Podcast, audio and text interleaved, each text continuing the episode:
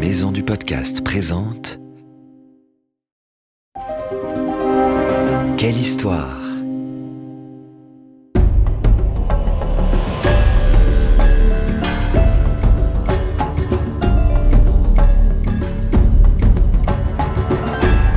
Entre dans la légende. Ulysse, Athéna, Thor, Anubis, le roi Arthur et bien d'autres. Quelle histoire te fait découvrir les mythes et légendes du monde entier comme tu ne les as jamais entendus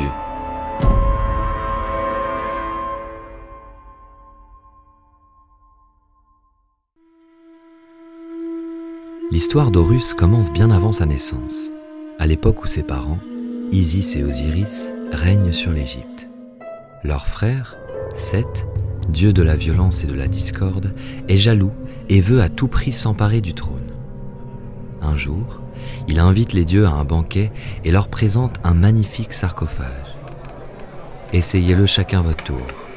Celui qui le trouvera à sa taille pourra l'emporter.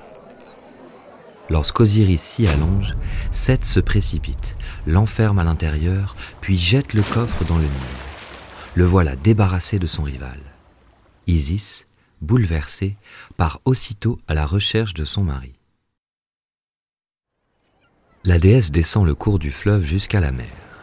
Sur le rivage, elle découvre le sarcophage pris dans les racines et le tronc d'un gros arbre. Isis utilise ses pouvoirs pour dégager le coffre avant de l'emporter avec elle. Une fois rentrée, elle se change en oiseau et bat frénétiquement des ailes au-dessus du corps de son mari pour tenter de le réveiller. Miracle, Osiris ouvre les yeux. Isis ne parvient à le maintenir en vie qu'un bref instant, mais, par hasard ou par magie, elle donne naissance quelques mois plus tard à notre héros, Horus, le dieu à tête de faucon. Isis sait que lorsque Seth apprendra l'existence de l'enfant, il fera tout pour le tuer. Elle s'enfuit alors dans les marais pour que le jeune dieu puisse grandir loin du danger. C'est ici, gardé par Isis et dissimulé sous l'ombre des joncs et des papyrus, qu'Horus fait ses premiers pas. Les années passent sans qu'il quitte sa cachette, mais ce n'est pas une vie pour un dieu. Et pourtant, Isis ne s'est pas trompée. Lorsque Seth découvre son secret, il entre dans une rage folle. La terre tremble. Osiris a donc un fils Je jure de m'en débarrasser, hurle-t-il. Notre héros a du souci à se faire.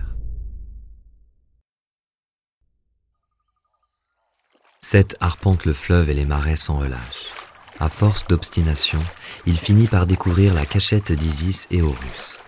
Il ne se montre pas tout de suite, il attend patiemment le moment où il pourra déjouer l'attention de la mère.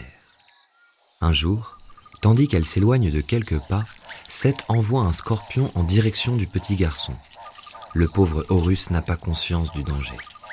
Curieux, il s'approche innocemment de l'animal qu'il ne connaît pas et tend la main pour le toucher. Le scorpion cambre son dos et lance son dard sur la peau de l'enfant.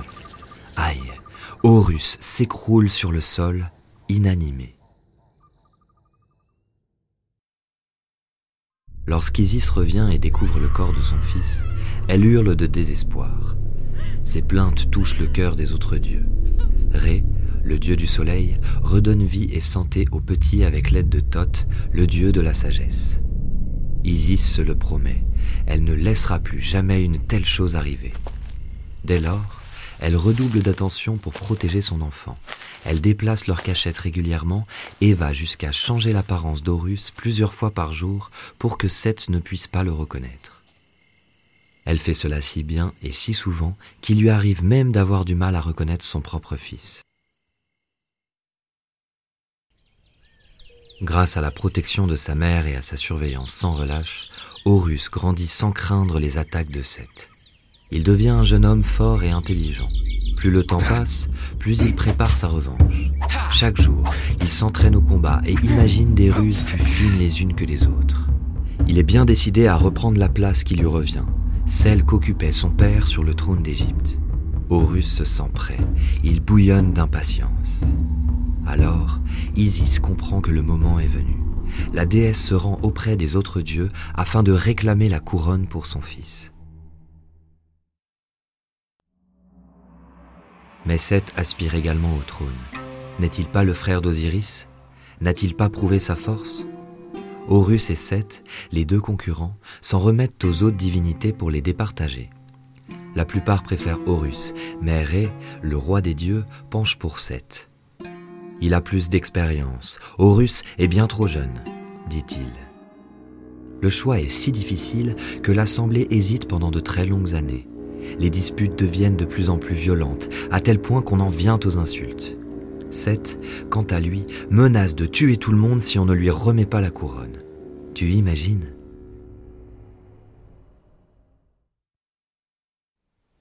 Ré a beau être le plus puissant de tous les dieux, il a autant de défauts que les humains. Il est colérique et surtout très impatient. Ce débat sans fin l'agace. C'en est assez s'exclame-t-il un jour, et il s'en va en claquant la porte. Voilà le dieu soleil qui boude comme un enfant. Sur la terre, les hommes se retrouvent sans lumière et sans chaleur, les cultures meurent et le chaos se répand.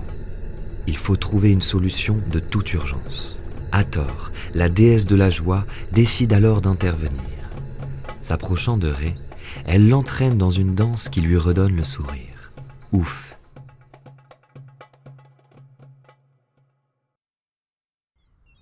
Pour apaiser les tensions, Ré ne voit qu'une solution. Organiser une réunion de tous les dieux sur une île secrète où ils pourront décider plus calmement. Seul Isis n'aura pas le droit d'y participer. N'oublie pas qu'elle est la mère d'Horus et que Seth a tué son mari avant de s'en prendre à son fils. Forcément, son jugement n'est pas impartial. Ré ordonne donc au gardien de l'île de le lui en interdire l'accès. Mais Isis prend l'apparence d'une vieille dame misérable et tend à l'homme un bel anneau doré. Cette femme ne peut pas être Isis, se dit le gardien, et, attiré par l'or, il la laisse passer. Isis prend ensuite la forme d'une belle jeune fille et, s'approchant de Seth, elle lui demande conseil. Mon mari était berger, commence-t-elle. Quand il est mort, mon fils a pris sa place, mais un étranger est arrivé et s'est emparé du troupeau, simplement parce qu'il était plus fort que mon pauvre petit garçon. Seth s'insurge face à une telle injustice. Alors Isis se change en oiseau et s'envole hors de portée du dieu. Je suis Isis, le berger de mon histoire n'est autre qu'Osiris, et tu viens de dire toi-même que le trône revient de droit à mon fils Horus. Seth est vexé de s'être laissé berner aussi facilement par la ruse d'Isis. Alors, fatigué par ces débats sans fin, il propose un concours afin de régler le problème. Horus et lui se changeront tous deux en hippopotame et celui qui tiendra sous l'eau le plus longtemps sans respirer deviendra roi. Les semaines s'écoulent, puis les mois, et aucun des deux ne sort la tête de l'eau. Inquiète, Isis décide d'aider son fils et crée un harpon magique pour attaquer Seth. Touché, ce dernier s'écrie en gémissant. Ma sœur, tu vas tuer ton propre frère. Alors Isis, ému, retire l'arme. Lorsqu'Horus comprend que sa mère vient d'épargner Seth, il entre dans une rage folle. Elle, qui l'a éduqué dans la haine de son oncle et le désir de vengeance, venait de laisser passer l'unique chance de battre leur ennemi commun. Furieux, il sort de l'eau et se précipite sur Isis. Oubliant qu'il s'agit de sa propre mère, il lui coupe la tête d'un grand coup de dague. Puis il part calmer sa colère en haut d'une montagne. Voyant cela, Ré s'approche du corps d'Isis et remplace sa tête par celle d'une jolie vache aux yeux tristes. Isis, qui connaît les excès de la colère, pardonne à son fils. Bien qu'il soit le dieu de la violence, Seth n'en est pas moins choqué d'apprendre le crime qu'a commis Horus. Comment un fils peut-il couper la tête de sa propre mère? Songe-t-il en regardant le nouveau visage d'Isis? Sa colère contre son rival redouble et il part immédiatement à sa recherche. Il finit par dénicher Horus, paisiblement allongé sous un arbre, en train de faire la sieste. Seth se précipite sur lui et, dans un combat sans merci, il lui arrache les yeux. Aussitôt, deux fleurs de lotus poussent dans les orbites vides. Seth n'a même pas eu le temps de dire ⁇ Bien fait pour toi ⁇ Que de souffrances, que de blessures. Tous les dieux sont épuisés. Après qu'Horus a retrouvé la vue, un dernier défi, plus pacifique, est organisé. Une simple course nautique. Pour leurrer son ennemi, le jeune dieu a l'idée de construire une embarcation en bois qu'il recouvre de plâtre afin de lui donner l'apparence de la pierre. Voyant le résultat, Seth arrache tout un morceau de montagne pour y sculpter un bateau encore plus imposant et encore plus solide. Mais aussi beaucoup plus lourd. La course vient à peine de commencer que Seth finit au fond de l'eau avec son embarcation.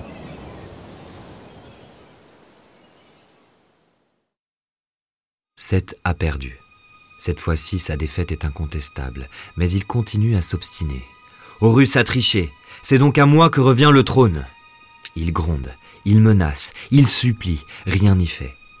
Proposez-nous un autre défi, tente-t-il une dernière fois? Les dieux hésitent. Alors Osiris leur envoie une lettre depuis le royaume des morts. Reconnaissez mon fils comme mon héritier légitime, où je libère toutes les âmes du monde souterrain et les renvoie sur terre. Craignant un tel chaos, tous se rangent du côté d'Horus et lui confient la couronne d'Égypte. Notre héros est enfin roi.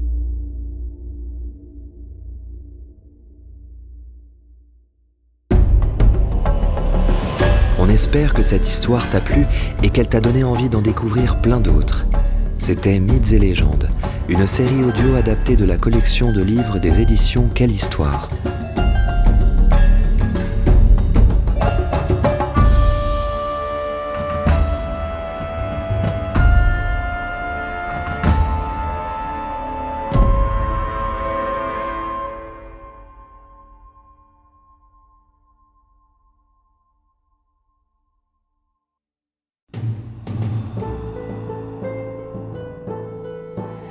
Ce podcast a été produit par Unique Héritage Média.